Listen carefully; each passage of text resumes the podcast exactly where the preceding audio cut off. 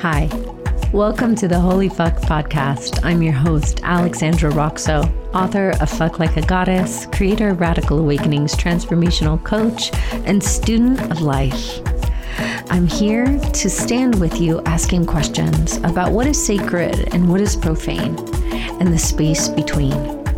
Enjoy. All right. Today we have one of my best friends, Moun D'Simone, on the podcast for a second time.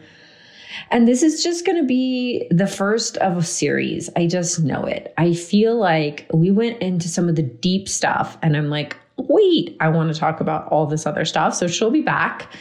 And also, this is just our heart to heart. It's a heart to heart of two sisters, two best friends, two seekers on the path. And I hope you enjoy the peep into our world.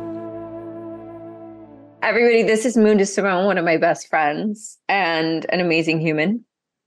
And today we wanted to talk a little bit about something that we talk about all the time, which is what family means to us at this time in our lives. And Moun is a part of my chosen family. And she comes from a family that has helped me see how much is possible with family, how much love is possible with family. So I have had the pleasure and honor to be to spend time with her whole not her whole family but but most of them. And to feel this kind of re-imprinting in my own life of what family could be. Since i didn't grow up with i'm only child my parents were in separate homes um, both worked full time we didn't have the type of a or i didn't have the type of a life where we like all had dinner together at night and you know, mom cooked and and you know, everyone sat together. And so when I got to hang out with the DeSimones for the first time, um, I felt that. I was like, wow, everyone's sitting around the table and eating dinner. And I know it hasn't always been like that, but during those moments I got a reprint re-imprinting of um of being really like amongst family love, not perfect love, not family that doesn't fight, not family that doesn't have trauma, not family that doesn't have problems, but family that comes together, supports each other, talks, loves, laughs. Oh my God, so much laughter. I mean, the the the super Protestant white people in Georgia that I grew up around, people were not laughing like that at family dinners. It was so tight. Oh my God. just like remembering back to my childhood when we did go sit with like you know some other family members and how every all the women's mouths were kind of like like pruned pruned together and like eat your brussels sprouts. Be quiet. Sit straight. Don't do that you know? Um so anyway, the DeSimone family dinners were like that I was a part of were just like wild, loud, so much food. um, so anyway, I think part of Moun's work as a mentor and teacher feels like she's your big sister and she's got your back, and that there's a lot of love infused into how she teaches and holds space for people. And she does create a feeling of family with you. And I think that that's part of yeah what she what she brings. Not everyone who is going to show up as a teacher or mentor is going to bring that. Some people bring the opposite. They bring like a sharpness and a fire and you don't feel loved. You feel sort of like the rug is ripped out from under you. Some people love that kind of space holding. But i've learned as i reparent and heal and mend my own um you know wounds, for lack of better words, that I like to work with teachers who feel like love to me, yeah. but everybody's different. So when we were kind of talking about doing another podcast together, we were like, well, what's the most what's on our hearts right now? What's on our minds? And and it was this conversation of family. Yeah. I think it's a, it's such a thank you, my love. First of all, thank you for that. And there's a couple of things. I also feel that not everyone can hang with our family the way that you have and the way that you continue to do. You mm. know, because it is a lot. Right. It's a lot. It's like it's a lot of everything. It's a lot of jokes. It's a lot of playing. It's a lot of like poking fun at people, which is a very Brazilian way of like showing love.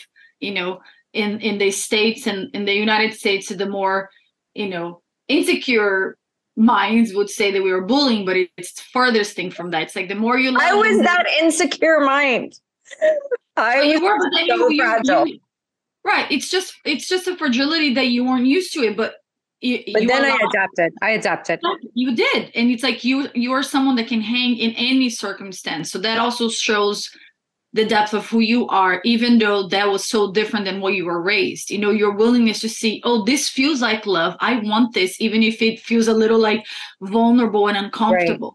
And you But- have. and it, and it helped me heal with my dad because my dad always teased me when I was a kid, but I took it so personally. And so when you and Sa teased me, I was an adult and I was like, first, really offended.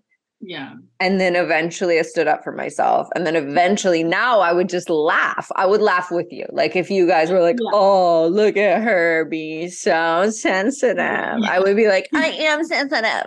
But at first, at first I was like, how dare you? yeah yeah which makes sense it all makes sense yeah yeah it's it's it's not for everybody i've learned i have learned to accept that it's not for everyone and Wait, Um, have you had friends that you guys brought to dinners and stuff who were like, what the actual fuck?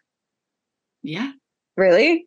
yeah let's not let's not talk too much detail into No, that no, no, I don't want to know names or anything like that, but I'm just what would what would a moment be like where somebody sits with you guys at a dinner and it feels completely uncomfortable? Would they stop talking or yeah just freeze it's Freeze. literally like you become ice cold and it's like oh wow because it's coming from a very pure loving place but because and it makes sense if it's so different to you the the conditioning of our minds is to say there's something wrong or bad just because it's different so Right. you close off and you need to protect um but then that's where you get to come and say wow this is not actually a dangerous situation it's coming from love these people are loving they're joking and so you know that's what happened Right. with you but yeah but I had the cultural tie-in. So because I grew up half in Brazil, I had a context for what it means because when I was in Brazil as a kid, my aunties would tease, oh, they would say, ah, gordinha, cá, gordinha. You know, not to me actually, but to my cousins, like one cousin in particular, which for you guys who don't know what that means, it's kind of like little fatty. More like little chubby it's like Little very chubby. cute yeah, little It's chubby chub. very- yeah there's something around the nicknames and yeah but i understand it's not everyone's culture it's not everyone's But tea. for me, it was shocking, and I got on a, a whole feminist crusade about it very young. oh, you you sure know? did I was just like, "How dare they call her fat?" I can't believe how abusive my Brazilian family is, calling my cousins fat. Da da da da. da. And I just eventually, you know, it's it's that. I wonder if that self righteousness is a part an American quality. Not like I'm. I need to blame somebody for giving that to me. just a little bit i think i think i feel it more here i do i have to just be honest you Yeah. know and i was just in brazil so it's not like i was just there when i was 15 i was just there Yeah. and there is a difference in the way that we get more offended and insecure and then it goes to the other end of the scale here Yeah. um, and you did do that for me as well i remember there were times that you were like wanting to stand up for me and i was just like everything is okay we're just joking you know like we oh have so many I was so triggered so many times. I was I'm just laughing because I'm remembering us at the restaurant here in New York, and I come with the hat. oh my god, you have to tell this story. oh my god. Mm. Oh, that was amazing! I missed you, and I missed being together in New York. Um, it was just, it was your loving, you know, and it also took me a minute. Wait, to, no, no, no. We gotta just we it's been enough years. We can talk about this, right? Yeah, you can tell the story. Okay, You're okay, such okay. a wonderful storyteller. So I'm sitting in a we have just gotten back from India and me and Moun, me and Moun and Sa are like craving Indian food because we need like a little reunion moment. So we decide to meet at an Indian restaurant in the East Village. And I'm sitting there with Saw, and Moun is the last to arrive. Well, we won't use the word late. We'll say the last to arrive. and She she was also late. and wait, wait for this. Wait for it. She comes in and she's wearing a fuzzy little bucket. This is called a bucket hat. Yeah. A fuzzy bucket hat. Now, you guys, this is before. This is four four years ago or something. It was 2019, beginning of 2019, because we went to India. Four years ago. So Yeah. she is like so above the trend. She is so ahead of the trend. She is like doing the things that the coolest Gen Z people are doing, not the mainstream Gen Z, not the ones that have now been seeing the hats for years. She's like, I spot this trend, right? Like, and I like it. And I'm going to wear this bucket hat in 2019 and it's fuzzy. So it sort of has like a 90s kind of a nod to it. So it's like Yeah. fuzzy, it's like fake fur bucket Yeah. hat, leopard print. Leopard print. That's right. And she She walks she walks into the restaurant wearing this hat. and Saw looks at her and he is like, What are you wearing? And she's like, I don't know. I just got it. I like it. I really like it. And he's like, uh uh take it off or whatever. I'm not, I don't remember exactly what he said. And then I come in with my favorite dynamic, which no longer exists between the three of us, but it had a moment. It did. So I came in with my favorite dynamic of coming in as the like judge, jury, mediator, referee, referee, you know. And I'm like, oh, saw, let her wear that hat. If she likes the hat, let her wear the hat. Don't tell her she can't wear the hat. And then you're mad at me. I remember this one because you were annoyed with me this time. You were kind of like, girl, let it go. Let- I don't need your your mediator right now Mm. and I don't remember. And, and, and then you know you, eh, but then the the thing was it would I I I coped with how uncomfortable you guys it could get between you, which was uncomfortable. I mean, I'm not gonna lie that Well- you guys you guys would shoot some like glances towards each other and just kind of "Mm, mm, mm," like a bickering couple. Yeah, I mean, absolutely. We do act. We used to. Now it's totally. It, It's thankfully, changed. those patterns have evolved as well. Yeah. But we did used to argue like a bickering old couple. But for us, it wasn't uncomfortable because we've done that our whole lives. You know, we've Right. always just been that kind of like. And when that happened, there was. I think now I'm thinking back. It's like I was just like, I don't need you to stand up for me. Right. You know, there was a part of me that was just like, you don't need to take care of me. It's sad. Right. It's like, and there was also a part of me that wanted to stand up for him myself. Even if he thought the hat was ugly, I could just say, I like the hat and I'm gonna keep it. So when you were like, leave let her wear the hat, and I was just like, I can do that for myself. I'm I'm strong enough, or whatever Right. that I was feeling. Um, and also Right, the like I totally got out of my lane and came into Moun's lane because I love right but but you can you are one of the few people that I. you can come into my lane at any time you know what i mean the thing that happened at that moment i think it was the beginning i think you know it was because of things that happened in our india trip as well that you were also involved with cyanide we were really ripening an old karma pattern that we've had and it, it was that was the beginning of that change actually so i was already was. feeling into like i stand up for myself and i say what i want um because we we we grew up always asking each other for a lot of opinions you know Mhm. and but it was a very funny moment that that i remember. And then i yeah i kept the hat. It lived on for a while. I mean, You were so ahead of the trend. I think about that hat could have been like on White Lotus now or whatever. it's true that's know? true. Well thanks my love. Yeah. All the dynamics how we grow. But you know, there was so like I think an important thing to to to point out when we're creating this conversation and context around family is that family chosen family and you know biological family exist differently in different cultures and different cultures in terms of different ethnic cultures or nationalities and also different subcultures right? Like being a part of different um scenes or subcultures even within within the United States for instance and so I think that like mm, yeah I'm just I'm I think I'm curious like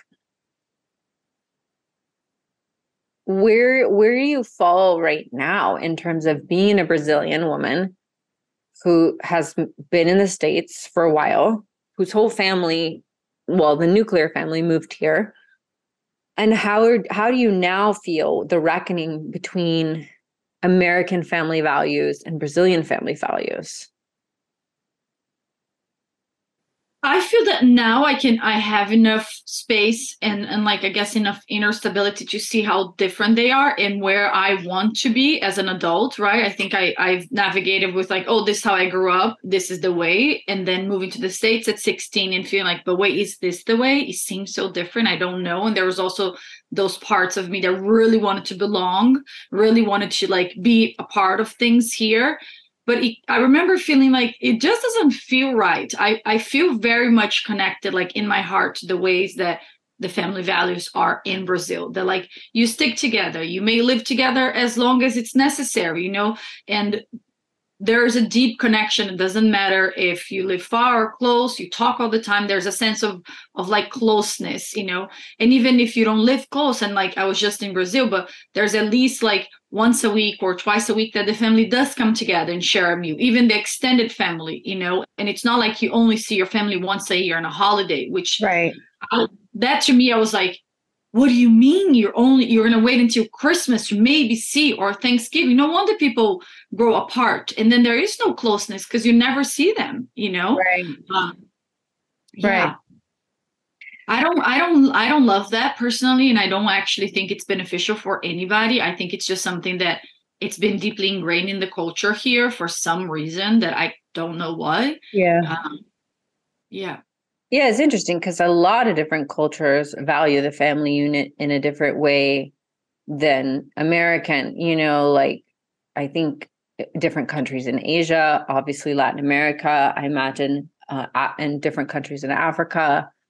Um, but I think that there's there's a greater, well, there's there's a potential reason that that happened that has to do with hyper individualism and capitalism and go you know living the american dream right? Where you go pursue your dreams and that's what you're meant to do. And the dreams come from some magical place within that you decide that that's your dream right? And you just trust it and you move away and you do the thing and you start fresh and you conquer new lands and you create new new home and community somewhere else um and i'm like i'm thinking i'm like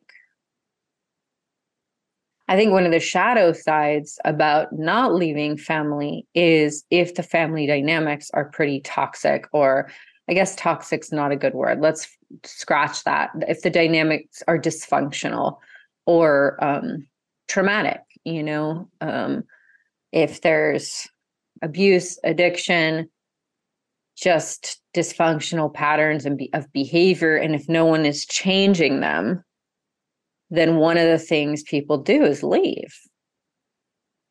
Yeah. And yeah. Mm. No, go ahead. No, you go.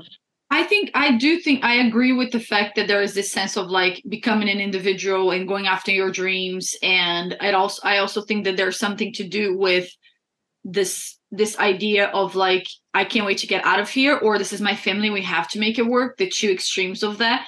Right. and I also think that there's a, there's something to be said around I do think space is extremely important and I do value people going out and like finding themselves and getting out of their hometown if they wish or living away from the parents but not as a way to go to the furthest extreme you know what i mean? I think every extreme as we know it's not really sustainable you know? There isn't of course in, i think individuation is necessary but to the extent that you can still relate and build new dynamics with the people which is not easy you know it's not yeah. an easy thing for you to go to the people that are closest to you and show up as a new version of yourself or a more loving kind version of yourself and also have to reconcile like you said with some childhood trauma or wounds and perhaps people in your family are not wanting to have those conversations or they're not wanting to talk about it but i think it's more about you doing that for yourself and knowing how to accept and live with the people no matter where they are. Because at the end of the day they're still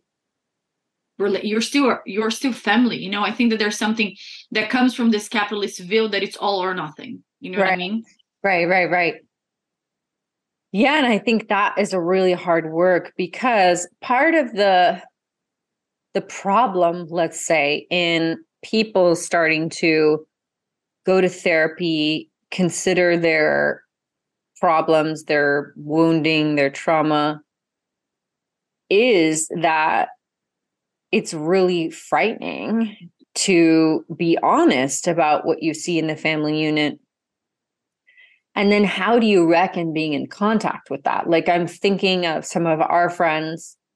I mean, I have my own, but I'll put mine mine aside for a second. But I'm thinking of some of our other friends who have had, you know, pretty gnarly abuse in the inner attachment system or with the parents who have worked really hard to create healing and peace and it's still a struggle like it's not an easy thing for them to have dinner with their abuser or with their parent who's mm, you know a, an addict or who's denying their experience of abuse etc and it's interesting because it, all of those dynamics have been happening in families across time. They're not new and they are not special. Like it's you're not special if sadly, sad, it's it's tragic. You're not that anyone who's who's experienced like childhood sexual abuse or being the child of addicted parents or any of that that it's not a unique. Maybe I'll take away the word special. I'll say it's not unique because it's so prevalent it's it's so widespread but i think in the past people just didn't talk about it you know so you were preserving the family dignity and the family unit and not saying wow like grandpa did this or you know um grandma used to hit all the you know whatever it was because at the time those things were just not talked about and i think that's I'm not saying that that's why every American person moves away from their family, right? That's not true at all. There's plenty of people who just move away because they want to go to law school and then they, you know, meet a girl at law school and get a house in the suburbs and they see their parents on on holidays and it's not about it has nothing to do with their family lineage being abusive or dysfunctional, right? So there's that whole area. But I think some of the listeners here in this community are probably more on the other side of, well, I don't engage with my family anymore, or barely, or rarely, because it's all really fucked up. you know? Like, what do you think about that process? I know your story's been a little bit different like that. Like that's not your story per se. It's not, but I've heard enough, you know, I've heard enough from clients and students and, and like read enough about this. And but it's interesting that even within my story, there could have been there could have been options to to not stay as close as we have you know yeah. i think people uh, people assume that they see us as a family let's say on instagram or they hear stories and they assume that it's that the that that's just a given. Of course, we've been very close. This was like one of my mom's main thing was to always stay close. She literally worked to her last breath to make sure that, that we would stay close. So obviously that was always there, but staying close and actually having a friendship, it's a whole nother story that we we we worked for that and within that to make right. that happen. You know? Right. What I think happens sometimes it's that even if let's say what happened in your family wasn't as extreme as childhood abu- abuse or an addiction or whatever it is i think every family has trauma it's just uh, the conditioning of the human experience like you right. and i in ruby are talking about the other night it's like it's in everyone it's right. just how much of it have you been willing to look at and talk about and sometimes what i think it's that it's so hidden in the back but all you experience in the front it's like an aversion or like a reaction so you choose to stay away but not actually choose to look at yourself or have the inner reconciliation to then perhaps have a new relationship and the right. other level this that i think it's very interesting to bring up that it comes back to that idea that the this old mentality negativity bias conditioning that we have is that we think that you did something that's who you are you know like we're, we right. don't really give people chances and of course i understand if you were part of the trauma if it was if it was something that happened to you it's extremely difficult to say i'm yeah. going to forgive or i'm going to reconcile they were hurting they were drunk they were high or they were half asleep whatever the the the example is but again it's like it, no matter what it is, I still believe that you wanting to have some level of inner conciliation with yourself or with other people it's not for them. I think people sometimes get a mistaken that right. they're doing things for the parent or for the person but it's for you. It's for you to uncover more love within yourself right right right. right right. That is true. And it's something that my therapist has reminded me with my relationship with my family. She's like yeah you can hold this hard boundary you're really holding your love back. And so um, eventually that might really hurt. And it does, you know, it hurts to have to hold a boundary of love, like to not be able to give love because it's so unsafe. Like the person that hurts most is us. But sometimes that's just what has to happen because I mean, I, I've experienced that quite a bit with my own healing journey with my parents there's times where i've had to just like close my heart because i'm i'm I, my ability to have healthy boundaries was so um unhealthy. Like it was kind of like i need to actually create a very clear boundary because otherwise i am getting sort of sucked dry of my resource. Um but then eventually we would hope that okay uh, I can have a middle ground, right? Like that there's a middle way that's loving and kind. Um, but that takes really deeply unhooking from the dynamic. And it's like, you know, reminds me of you and I unhooking from the dynamic of like when I was, I kept getting so upset with you over a particular thing. And I was so tired of getting upset with you. And I was like, I don't like who I am when I keep getting upset with you about this thing. And I said, I need some space. And that was really hard. But I was like, I need some space because I need to reckon with why I'm getting so upset with you around this. Why I have such an expectation or a rigidity or around this. And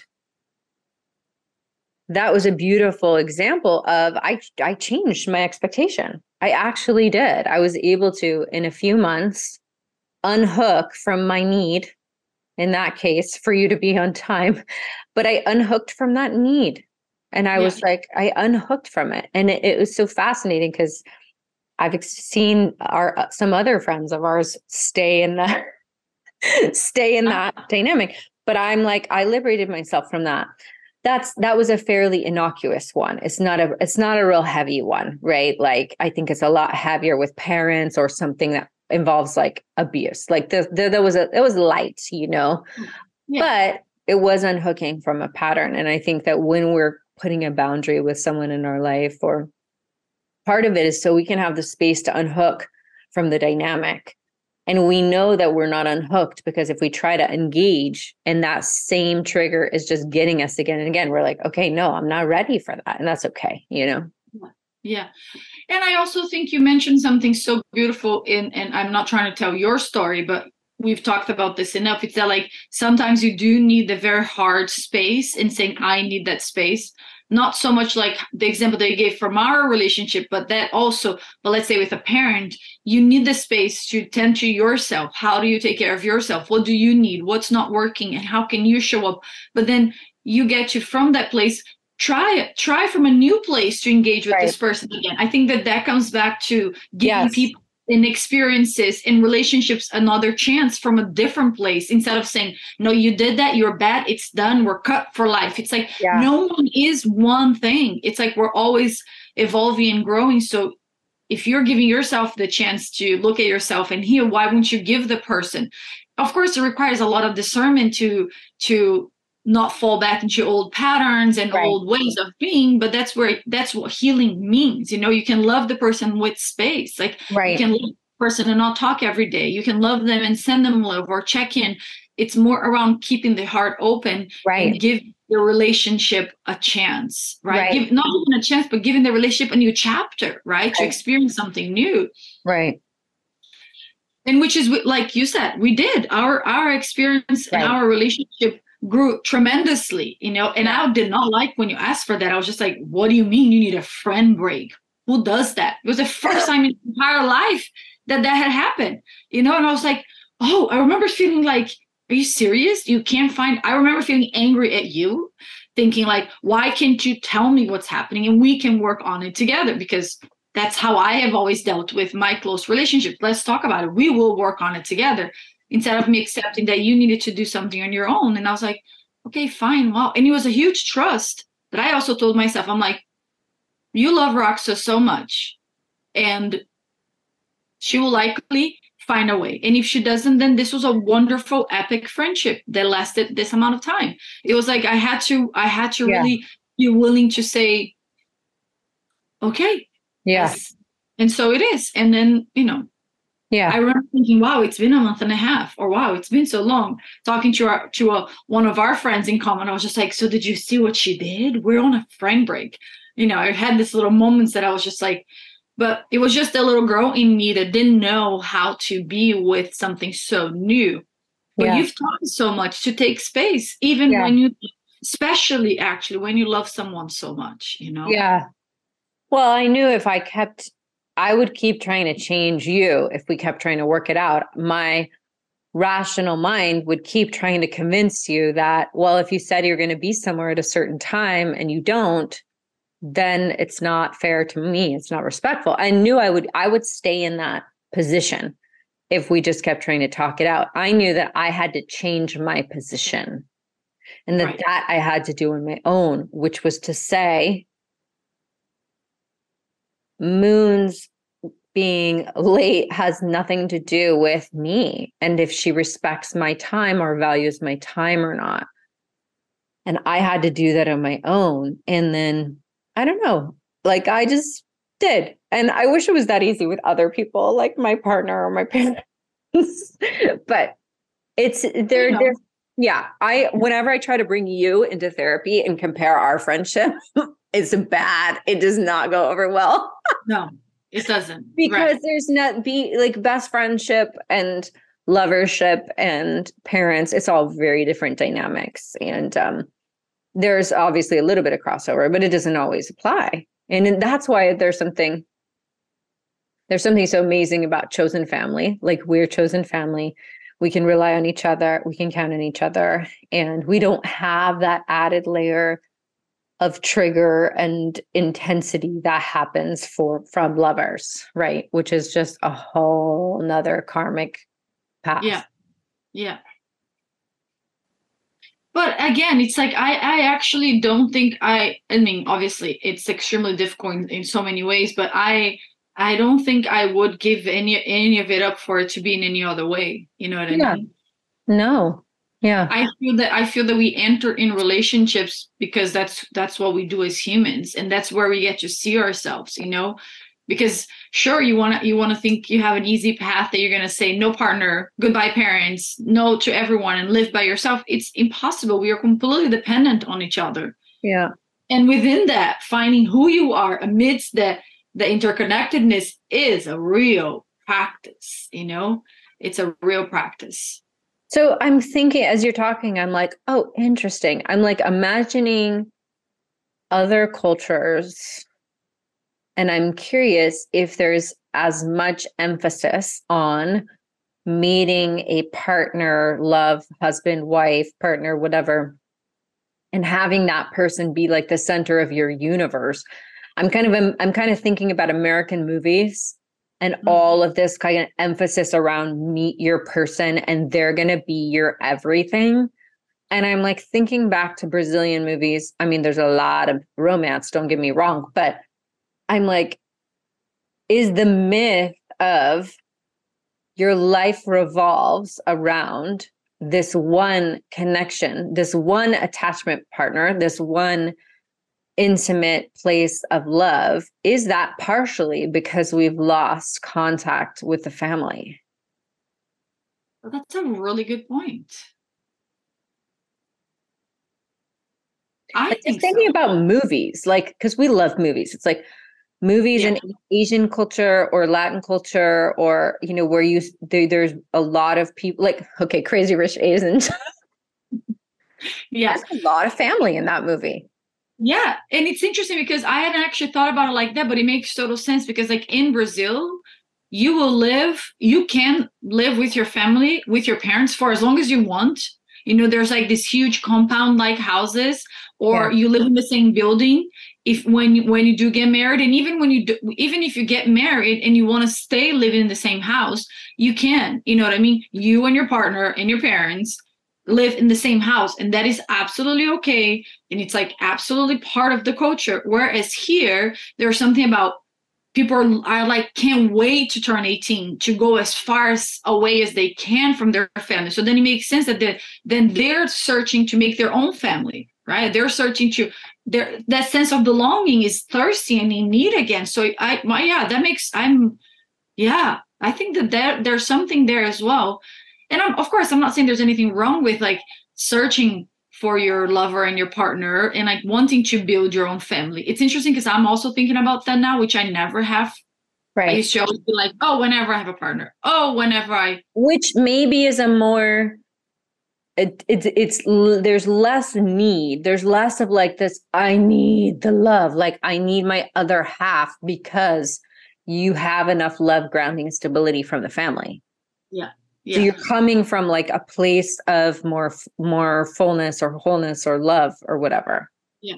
And I think that that's why people end up hurting themselves so much. And then, wow, taking it even step further, why so many people get in relationships so early without having really looked at themselves and then have kids early and then end up on the whole cycle of hurting themselves because they're like, I need someone to feel like I belong, to feel like I'm a part of something because you unconsciously or intentionally cut the cords with your actual biological family, or at least with some level of relationship with yeah. where you came from. Yeah.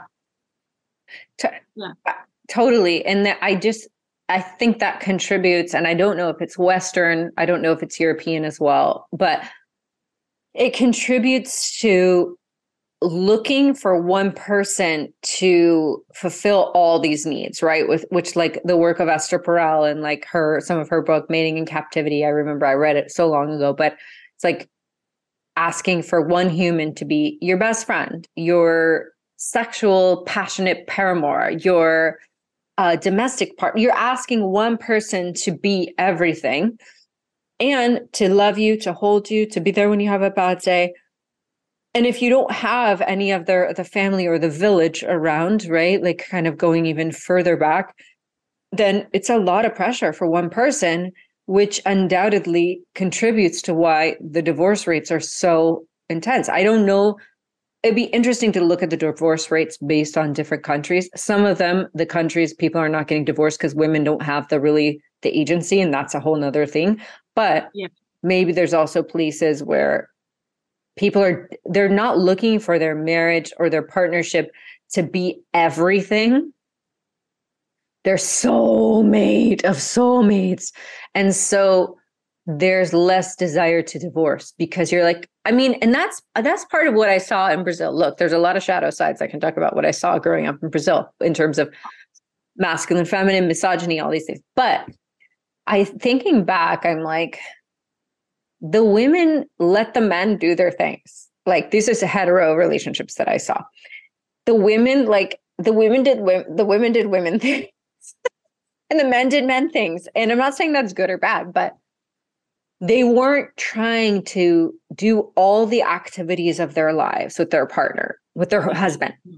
They're not hmm. going to the gym with their husband, not getting their hair done. They're not going grocery shopping. Like, what do you think about that? Like, is that is that like, is that would we look at that as as feminist? Da da da. Would we look at it and go, well, that's just you know this misogynistic culture, or is there something to that? Hi, everybody. Quick little interlude here. So, I wanted to tell you what my favorite things are to put in my morning smoothies or morning coffee, chai, mate, cacao, depending on my mood.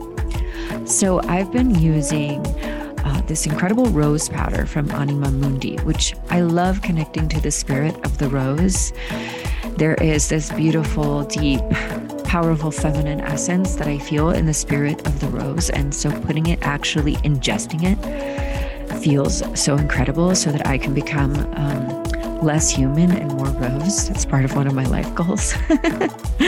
um, but I also use uh, from Anima Mundi herbals their happiness tincture and the energia tincture, which have lots of good things and they actually taste good, which is very important to me. And they also have just come up with some incredible rose body oils and face oils. And there's a rose face mask, which is beautiful and gorgeous. So I just highly recommend anything that comes from a really ethically sourced place, a female owner.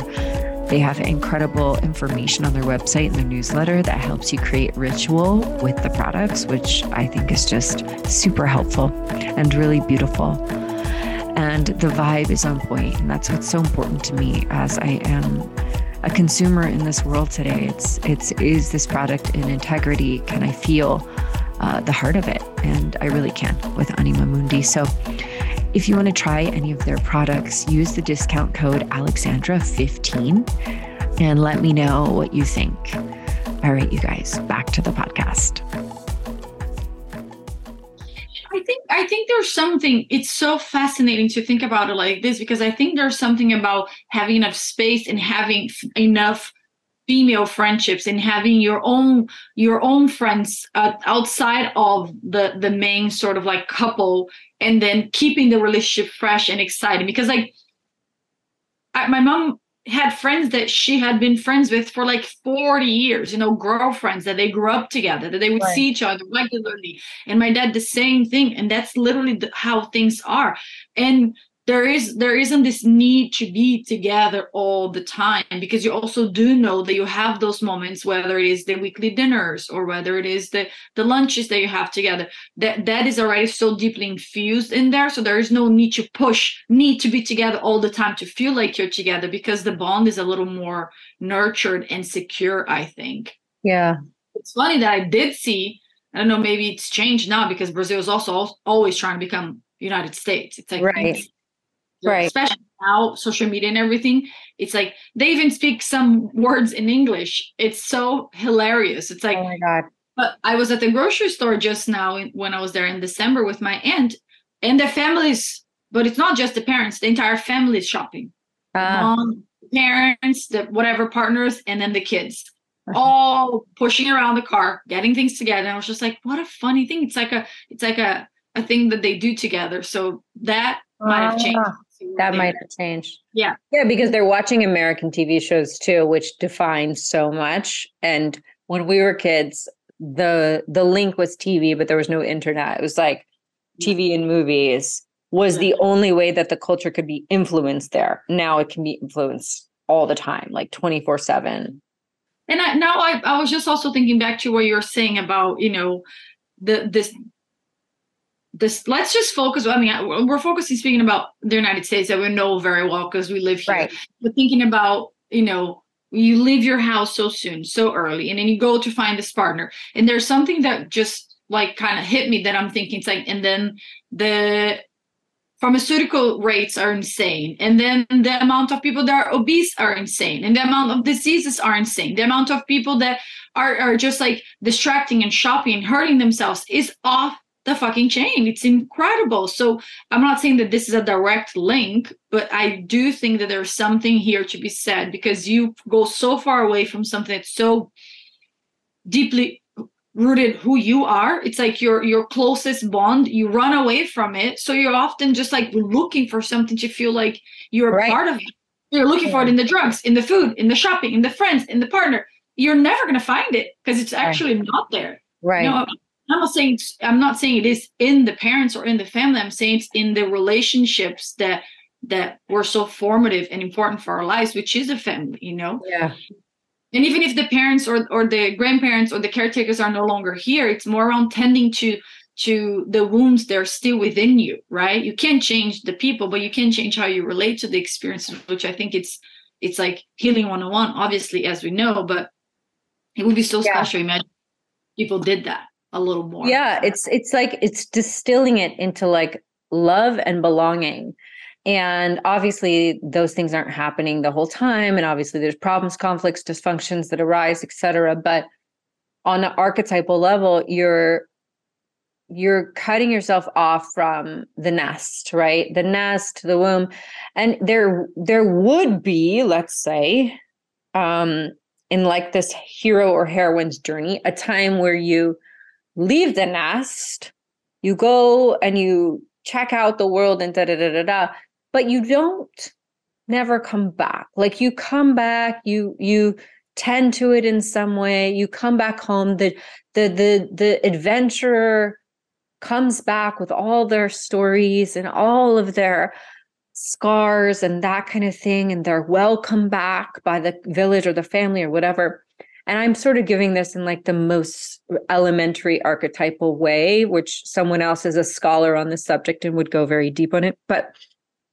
yeah. I think the problem is when we leave that home belonging love more nest and we never come back you know and there's where we just really we cut ourselves off from our roots right? So the roots are cut and we're just floaters and it's it's sad. I, i'll say i have floated a lot because i didn't feel a sense of home in marietta georgia. Uh, my mom left marietta where i grew up uh, not too far after and you know moved somewhere with my stepdad whatever. So i wasn't going back to where i grew up for christmases and stuff like that at a certain point and it was just her. I didn't have other brothers and sisters you know and um so there's like no reason to return to a nest. So the closest thing that i have to that is new york city which is funny because that's where i moved when i was 18 and so that's the only reference point that i have personally for what my roots feel like what it feels like to feel home to feel comfortable to feel like i belong here I can be on the subway and I'm looking around and there's all different types of people wearing all different types of outfits and no one gives a fuck. And I'm like, this is what I know to feel like home. Um, and but that is it's almost like an orphan's home. You know what I mean? It's like a place where people who don't have home find home you know what i mean? And so there are those people and there's there's nothing we can do about it in a way. If you only have one parent and they died or if you have a parent that you you're estranged from or your only child or for whatever circumstances you don't have roots to return to like that is hard. And that is why i think we create our own family and roots. Yeah yeah yeah but I'm in this place right now, and then I'll stop talking about myself, but mm-hmm. where I've like I feel like I I had created all that and then I lost it. Like I I lost it because I chose to uproot for love. And it meant that I got I, I essentially put myself in a very precarious situation because I had created roots in Los Angeles with friends and clients and students and I had been building for six years, which felt like a long time after leaving New York. I mean, I went back for a little bit, but and so it felt like oh, just it felt like six years just as things are starting to get rooted here. I left, and that was such a grieving point because it meant I left home, I left belonging, I left the little snippet of what felt like home. I left feeling like I have people and I went somewhere where I had no people, no relationship to the land, to the spirits of the land, to the history of the land, nothing. And it felt incredibly difficult. And it was almost impossible not to depend on my partner for a lot more resource because there was no, there was nothing else for me to turn towards. And, you know, now I'm facing this decision of where to make home because I can't do those winters after the last two winters and living on a hillside and all of that. And it's interesting to talk about this with you now because you're also kind of going to make a new home, right? Yeah, yeah. But you know what I you know what I find so fascinating, my love, by everything that you're that you were just sharing, that I'm I'm sitting here thinking, it's like I think that we tend to go to this place of like, okay, I have to find this home or I have to make this I have to reconcile with my parents or with my family so that I can feel this sense of home, so that I can find a home. And what, what we're saying, I think, it's a little more it's complex because it's like it's really more around the inner reconciliation. It's like I've had so much healing with my dad that he knows nothing about. He has no idea. Right. I've written him letters that he never wrote. I found the letters in the closed envelopes. But our relationship Wait, changed. but he never read, but you sent to him? yeah, I sent him the letters. And he never opened them. He never opened them. Wow. And I asked, and I asked, thinking maybe you know he closed the envelopes or something, and he just said, "No, I don't need it." Oh, he didn't even know what it don't was need there. he doesn't. He didn't know what I was there, but in some more mysterious, subtle levels, he obviously knew it was just for me. You know what I mean? He he continues to love me the way that he Yeah. does, but I could see that as love instead of wanting him to be the dad of the dream, the Disney Channel, blah blah blah blah blah. So what I'm just wanting to add here is that we're not saying that people need to go back and and and and like befriend the mom and the dad and the friends but it's more about you reconciliating within yourself to then just feel that sense of love within you to be able to Mhm. build a home from that place which is what you've done you know what i Mhm. mean like you built a home in new york and in la and now you are finding a new home but you have found this new home within you which is like the sense of like inner stability and inner safety that the Yeah. is going to reflect that because i think like if there isn't that inner home sense of of like security we're always going to be falling short you know Yeah. even if you find the perfect person and the perfect everything it's like something is missing because those parts are not actually connected and, and like integrated within ourselves so that's Mhm. why i'm not even it's like of course i'm curious about where you're going to end up but there's a part of me that's i'm not worried you know No, I'm not yeah, even. I also think that I also think that there's some things sort of like because the inner home is more tended to that there's a lot more self-trust and self-resilient that you that you have that inner loving right? That the outside continues to reflect that. Um and i always i used to always say and you've told me this you've told me this at some other some other life when I, when i was talking about dating back in the day and then you and rachel actually used to say you don't have space Right. you don't have space to date because my main focus had been my family right? And i always thought i'm so i feel so safe and so held and so seen because i've always had this very close knit you know very tight nuclear biological family and on top of that incredible friends. Um but there was also parts of me that were hiding behind that to not look at the parts of me that do want a partner now right so it's always like there is Yeah. the two sides of everything there never really ends you know um yeah Yeah. And I've been the opposite. I've had like the most space. Like I don't. I've just been myself. Oh, I have space. Love me. Come on over. yeah.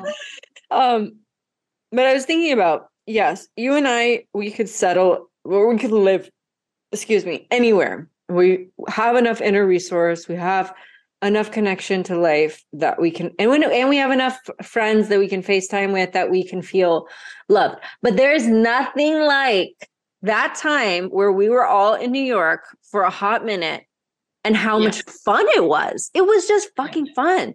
And this was a particular phase. Like we had young, you had younger times in New York that were amazingly fun, and me too. But we were mostly, you know, drunk and stuff like that. But um, this was in a phase where we're sober. We're having, I mean, I was mostly, I wasn't like hardcore, but but we're our lives are not revolving around partying, but we're still having so much fun. We're making dinners, and I'm just like remembering being um you know, on the floor at Lisa's like loft where I was living. Um, I don't know, was it Jackie's birthday or Sa's birthday? Sa's birthday Sa's birthday And we were just that we memory came to me too that's funny. And it was just so much love. And it was like a gaggle of weirdos. The problem with me when I moved to LA, I was like, everyone's so polished and perfect. And like everyone has a six pack and everyone like so tan and everyone drives such fancy cars. It was it was the antithesis of what I had lived as an artist and a little bit more bohemian lifestyle. And so the the time that I felt the most at home was when we were living in that artistic bohemian way, but we were also not broke and poor as fuck, but we were we could get nice food, but there was so much love. And so for me, there is I do have a desire to live in that way again. I lived in that way in Seattle too, but we were broke. But there was so much love, so much art, so much community, great conversations over dinner. Yeah. And since it's like since those times, even when I was living in LA, I was looking for that. I was like, where do I just where do I where do I find that again? You know, and yeah. So yeah. I yeah. Go, I'm just saying, like, regardless of yes, we can find that home wherever we are. We can light a candle, we can make some good food. There can be one person, two person, three people, and you create home, you create family, you create that. But there's nothing like being with the people you love. Yeah.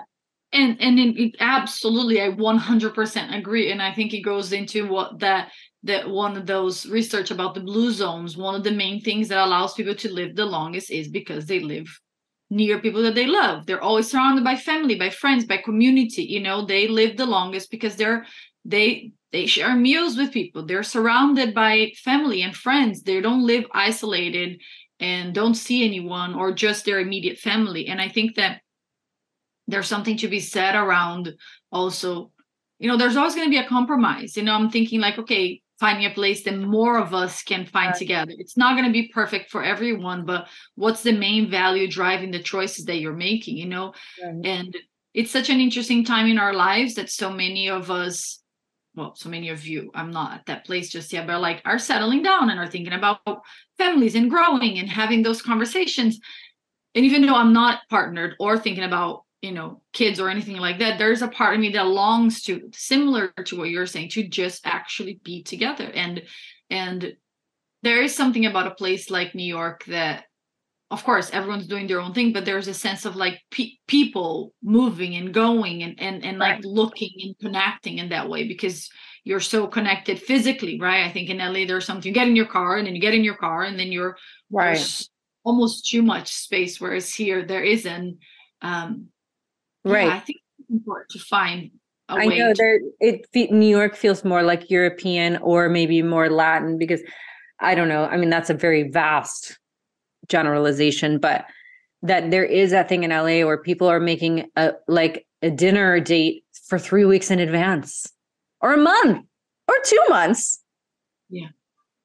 And that to me felt so like, what? Okay, like we're gonna hang out three weeks from now. I mean, that didn't happen with with you and when you and Sal were there and with with one of my best friends became. It's just like, hey, what are you doing? I'm coming over. Thank God. Yeah, like yeah. come over but that that felt very rare it felt like the rest of the culture there people are really busy and they're they're really they're doing very important things I will say my friends Sophie and Dee, they would be like any night if I if I said, What are you guys up to? They'd be like, come over for dinner because they have three kids. So they their home is a is a, a little center where people can come anytime and it's really open like that.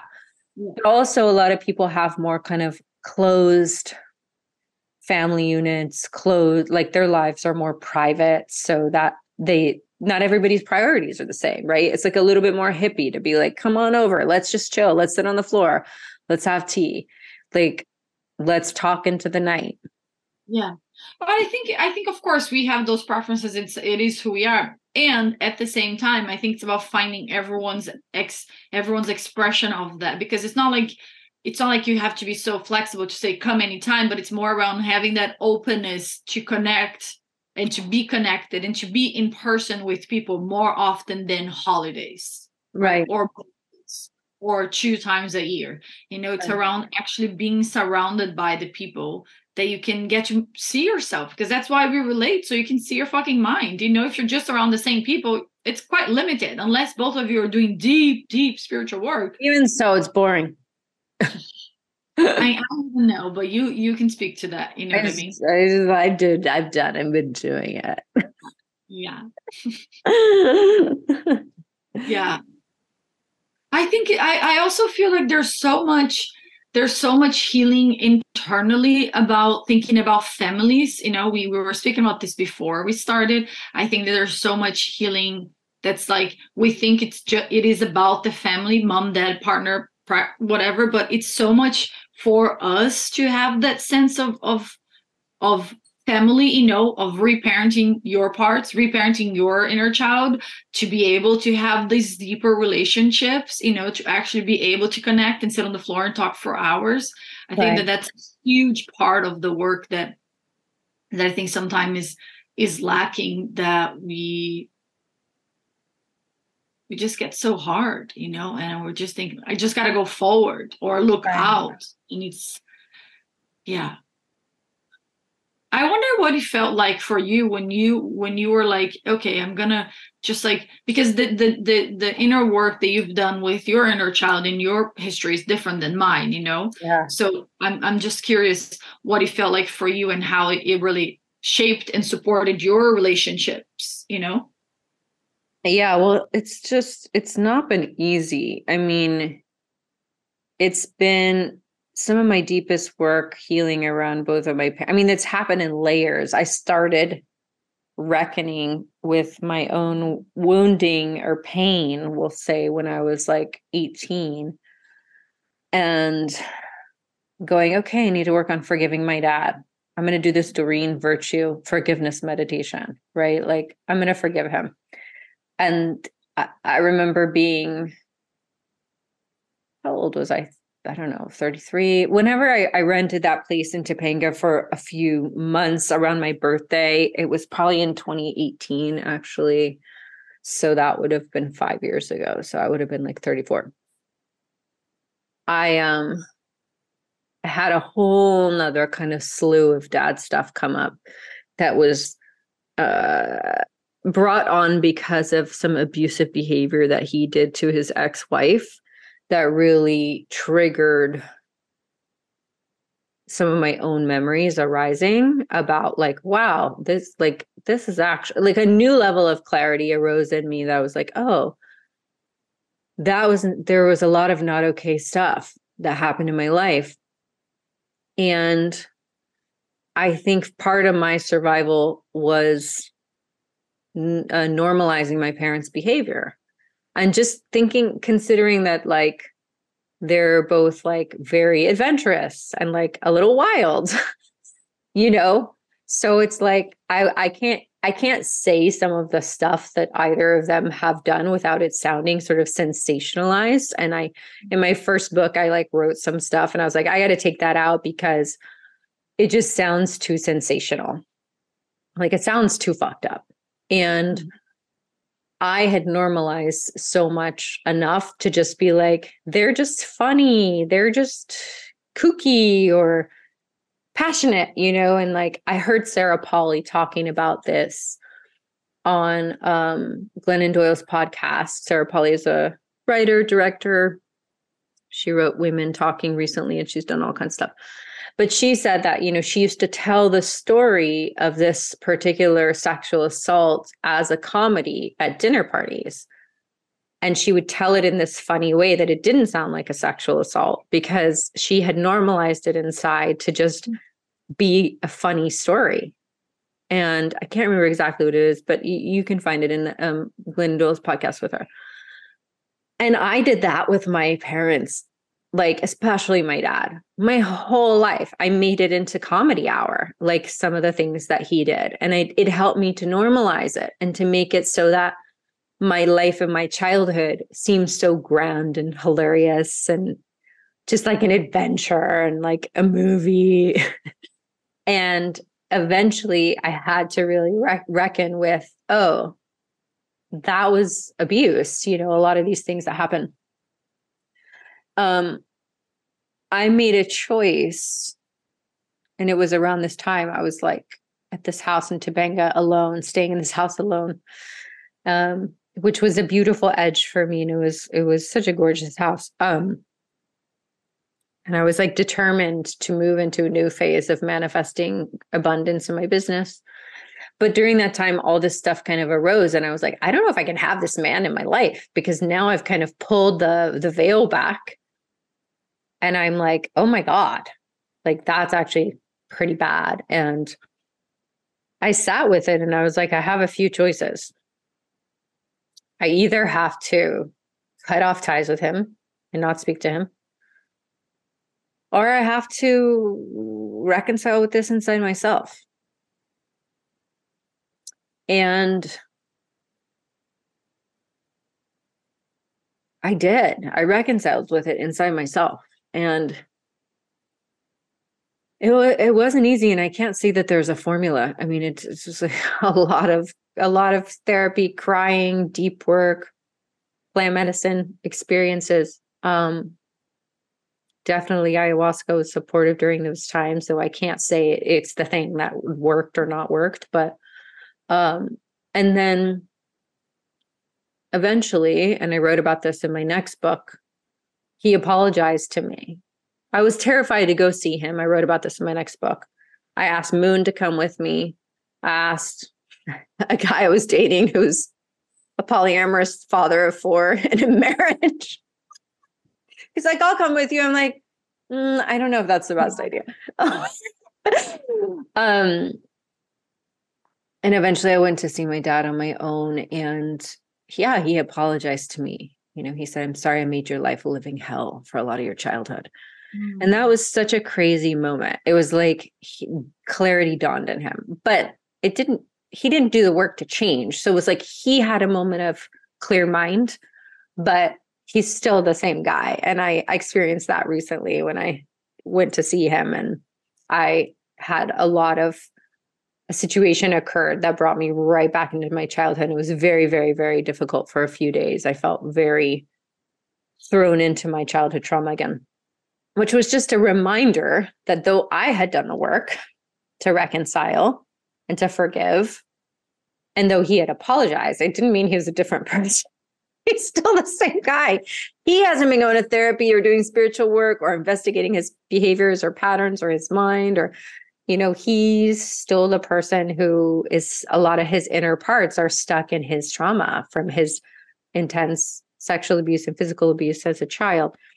And so that is still getting projected onto others. And and for him it, it came out quite strongly when he was drunk when i saw him recently. And that was uh, very triggering to the little child in me that was like oh my god he's completely unsafe right now and though i'm an adult the child part basically went into a deep freeze and i could barely speak. And um and my partner didn't really know that what was happening was related to so much more. And it, it was a big unpacking and it was a big reminder that like okay you can forgive and you can do all this deep work but it doesn't mean things are going to be roses and sunshine you know like unless two people are doing the work you know so and even then yeah. And even then yeah. But i mean i i what it did was it freed my heart of anger and resentment. It freed my heart. Even even like after that experience in february i'm like I still don't resent him because I just I know that he doesn't know how to deal with his pain. And so getting drunk and then in kind of being terribly mean or terribly inappropriate to others is a way that he can reckon that he's reckoning and it's all unconscious. And it doesn't make me like it doesn't make me angry anymore. It just it does though make me proceed with caution and just know okay that this person is still extremely wounded and that may come out at any point. Like they may be really loving and kind 85% of the time or even 90 but that or even 95 but even that last 5% the impact of that can be tremendous and that's the that is the scary thing about I was thinking about this the other day about being in any type of abusive relationship. It's like the 95% is can be awesome. Like somebody can be the best, they can be so loving and so amazing. But that other 5% can be so damaging and you never know when it's coming. And you know, that's something that it's a whole longer conversation about what what's abuse psychological emotional sexual what all these types of abuse really are but regardless i i mean yeah i mean i obviously can't put my whole healing journey with my with my mom or dad into a little quickie but that did take time it did take space and it did take feeling do I want to close my heart off? Is that going to be worth it? And to me, it was like, no, because that's going to create like a like a wall in front of my heart that will be there forever with everyone. Yeah. Yeah it'll be there for everyone. That's the thing that i think people forget. And i and i'm so glad that you shared this entire thing and how it can still hurts. Again because people think it's all or nothing. You do the healing and then everything is roses and rainbows and butterflies. That's not you're doing this healing first of all it's for you so that you can continue to keep your heart open for your healing for your life for your highest expression and to continue to meet him with space with discernment like you said with caution knowing that it could happen again. And maybe there's a few moments that it doesn't happen but right. it's not like it didn't. It hadn't happened in a while so i was feeling real comfortable. And i think and i think that's like it's the risk you take with any relationship. It's the risk you take with living. You go out of your house, there is no guarantee that you're going to come back. You right. start drinking your coffee, there's no guarantee that's going to land well and you're not going to have a stomach ache. You know, of course, a very simplistic example, but we think that if I do this and it's a guarantee that you'll be loving, it'll be amazing, yeah. it'll be all perfect forever. It is not, you know, like i have very secure beautiful incredible relationships with both of my parents both of my my brothers and it's still a rolling not a rolling stone it's still a, a roller coaster you know yeah. in different ways in different in ways different ways I'm yeah. not there's no need to compare but i think the gist of this and the reason why i asked is that you opened your heart for you yeah. Like for your And I knew that I needed to if I wanted to fall in love with a really great that's person. Where, that's I knew that if I closed myself, exactly. I knew I needed to do that healing work. And so it was worth it. But it was gnarly for sure. And um but also, you know, that's just part of my karmic curriculum. Everybody's just so different and you know and I think accepting that this is the curriculum you're working with gives you a little more like, all right, well, this is what I'm doing. And I think sometimes people are like, oh, if if it was just like what if what if it wasn't like this? Oh why why can it be like that thing? And it's like everyone's got shit to work with. There's not yeah. one person that is immune to having karma to having shitty things happen to having death of parents or yeah. abusive parents or whatever. There is not one single human on earth right now that is immune to this. If you think they are it's an illusion that you're perceiving their stories on instagram first of all or if they're believing that they don't have it it's because they're living in a surface diluted view of reality that they haven't looked or willing to. Because also it is a protective mechanism to just say oh i'm not going to look back. Oh it didn't happen. Right. we protect ourselves by forgetting by right. distracting by numbing. Um, but the main reason why i wanted to bring this up and ask you is because i think it's very important that it allowed you to open up and to create incredible prosperity and love in many areas of your life you know yeah totally. how deeply rooted into the core of who you are those relationships how those relationships impact you you know yeah and, and I like what you said, like no one is immune to suffering. And this idea in some of the new age spaces of like the law of attraction, like if you stay in a good, good vibe, then good things are going to happen to you. That to me is so harmful and so fucked because no one is immune. The fact that people in our lives have left, have passed away, that we've lost jobs, that is not because we're our vibration is off. So if you're listening and you're stuck in that paradigm, I wish you to to set yourself free um, because it's not your fault if you yeah. you don't get food poisoning. It's not your fault if someone you love gets sick. It has nothing to do with you guys having a low vibe or you know not manifesting the right reality. It's not that. This is we we are little we're just little ants on this planet. We're there are billions of us. Sorry we're not that important that we can control everything. And that is i just think a white surprise anyway well we can leave that for another day. Yeah it's like i've i've asked and i've read enough of some highly highly evolved highly advanced teachers talking about karma. Because people are like oh if i do this then this will happen. It's like oh honey Not that fast. not that fast, not that clear, not that obvious. Karma, like what happens in your life and what you get to work with, is so complex. It's so yeah. mysterious. It's so specific in particular. And like how how much we can actually see of it is like 0.001% of the magnitude. It's like you're trying to decipher uh, uh, and understand a tree. You couldn't, you know what I mean? It's that's us trying to look at our karma and try to justify why did this happen? Oh, because of this. It's like, no, it is not. I'm I'm living that in real life right now. You know what I mean? Like, why do incredible people die? Who knows? There is no justification. Things just don't make sense but you're going to sit at home wishing for them to be different and like wishing your life to be different or try a little bit each day to tend to yourself and show up with a little more loving. I would choose the latter any day you know? Right.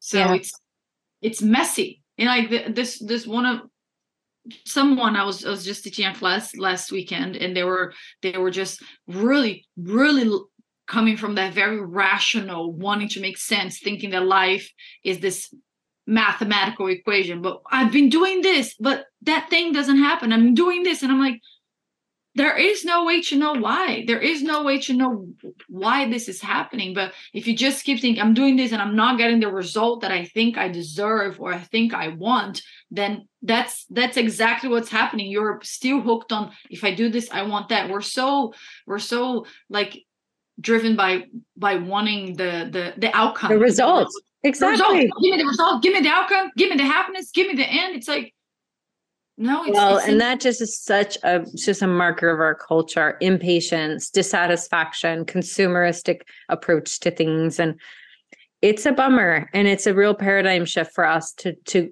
to realign with the cycles of nature to see that you cannot force a, a, flower to bud you have to wait you have to be patient you have to water it it actually may not bud at all and that's okay and that that's just trusting we cannot control everything you know we are not we are powerful in some ways and then in other ways we are a part of a gigantic ecosystem and we are part of a network that is influencing each other at all times and we are not singular we are not separate.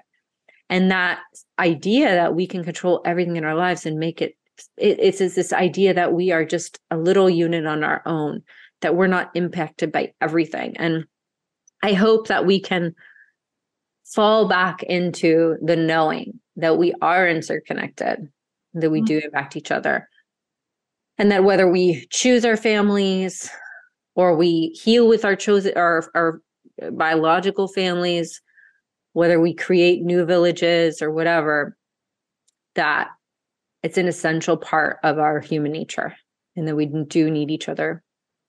Yeah. Yeah.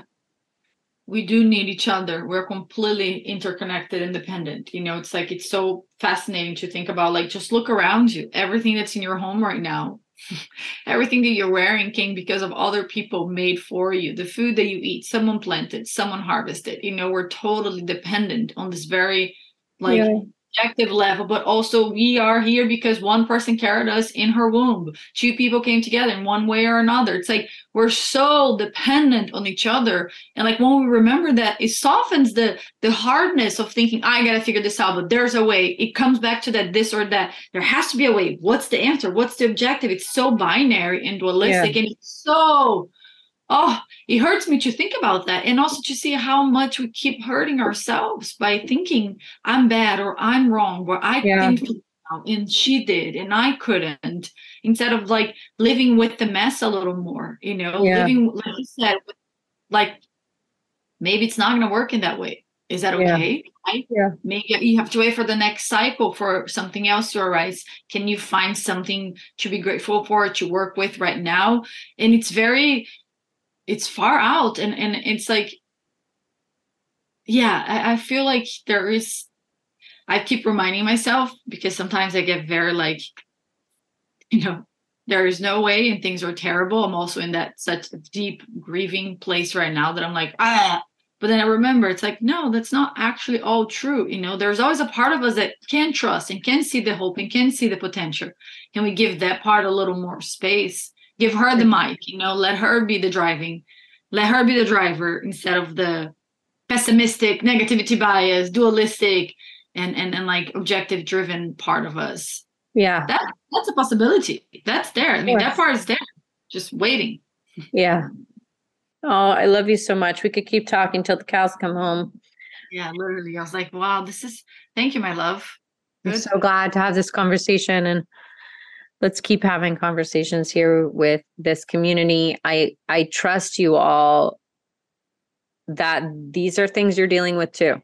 And I really wanted to have a conversation with Moun because this is part of our private conversations. And these are things that we talk about a lot that are really important to us. And we were like, let's bring it out into this community because other people are likely going through similar things. And this podcast isn't just about you know, featuring different amazing, inspiring humans, but it's about having hard conversations and important conversations. So thank you so much, Moun, for doing that with us today.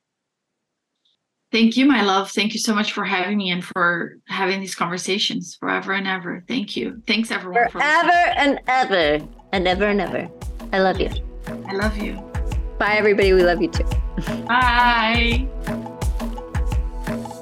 Thank you so much for listening to today's podcast.